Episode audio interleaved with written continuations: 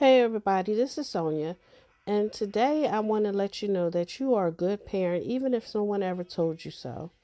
There may be people in your life who will tell you different. Your discipline seems too strict or too lax. You don't shuttle your child to all the right activities. You're not pushing her to be at the top of her class. Happy and passing is a pretty good goal. Sometimes he acts up in church or melts down at the mall, and you feel those judgmental stares. You may hear you're causing your child's problems or handling them all wrong, but you know your child better than anybody.